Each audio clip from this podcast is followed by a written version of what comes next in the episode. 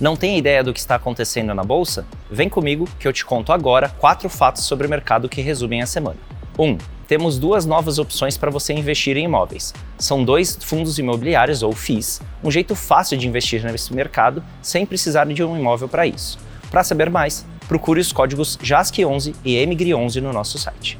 2. Recebemos hoje o leilão para a privatização da Companhia Estadual de Energia Elétrica do Rio Grande do Sul, a C3EG. A CSN foi a vencedora. 3. Abrimos nessa semana o processo que vai selecionar as empresas que querem fazer parte do EasyB3. O EasyB3 é um indicador aqui da bolsa que junta as companhias comprometidas com sustentabilidade. 4. A gente foi reconhecido como uma das cinco empresas de serviços financeiros mais inovadoras do Brasil. É o segundo ano seguido que o jornal Valor Econômico dá esse prêmio para a B3, um baita orgulho.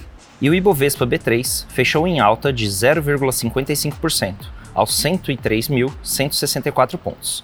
A empresa com o melhor desempenho foi a 3R Petroleum, com alta de 6,88%. O dólar fechou em R$ 5,18 e o euro em R$ 5,29. E não se esqueça de seguir a B3 em todas as redes sociais. Boa noite, bons negócios e até segunda.